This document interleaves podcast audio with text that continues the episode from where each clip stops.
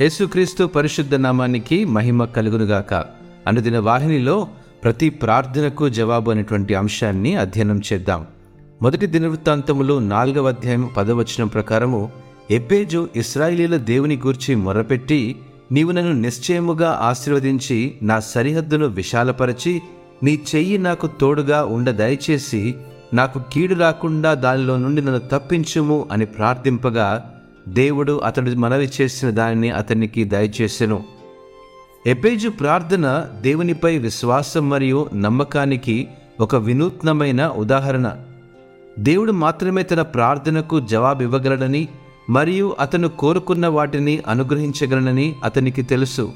ఎపేజీ యొక్క విశ్వాసం మరియు దేవునిపై నమ్మకం నుండి మనము నేర్చుకోవచ్చు. మన పరిస్థితులు ఎలా ఉన్నా మనం ఎల్లప్పుడూ దేవుని వైపు తిరిగి ఆయన సహాయం కోసం అడగవచ్చు. ఆయన మన ప్రార్థనలన్నిటికీ జవాబిచ్చి మనకు అవసరమైన వాటిని అనుగ్రహిస్తాడు.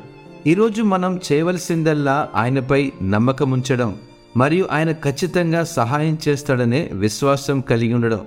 మనం దేవునిపై విశ్వాసం ఉంచినప్పుడు ఆయన ఎల్లప్పుడూ మనల్ని భద్రపరుస్తూ ఉంటాడు అనటలో ఎట్టి సందేహం లేదండి. దేవుడు మిమ్మను ఆస్వాదించునుగాక Amen.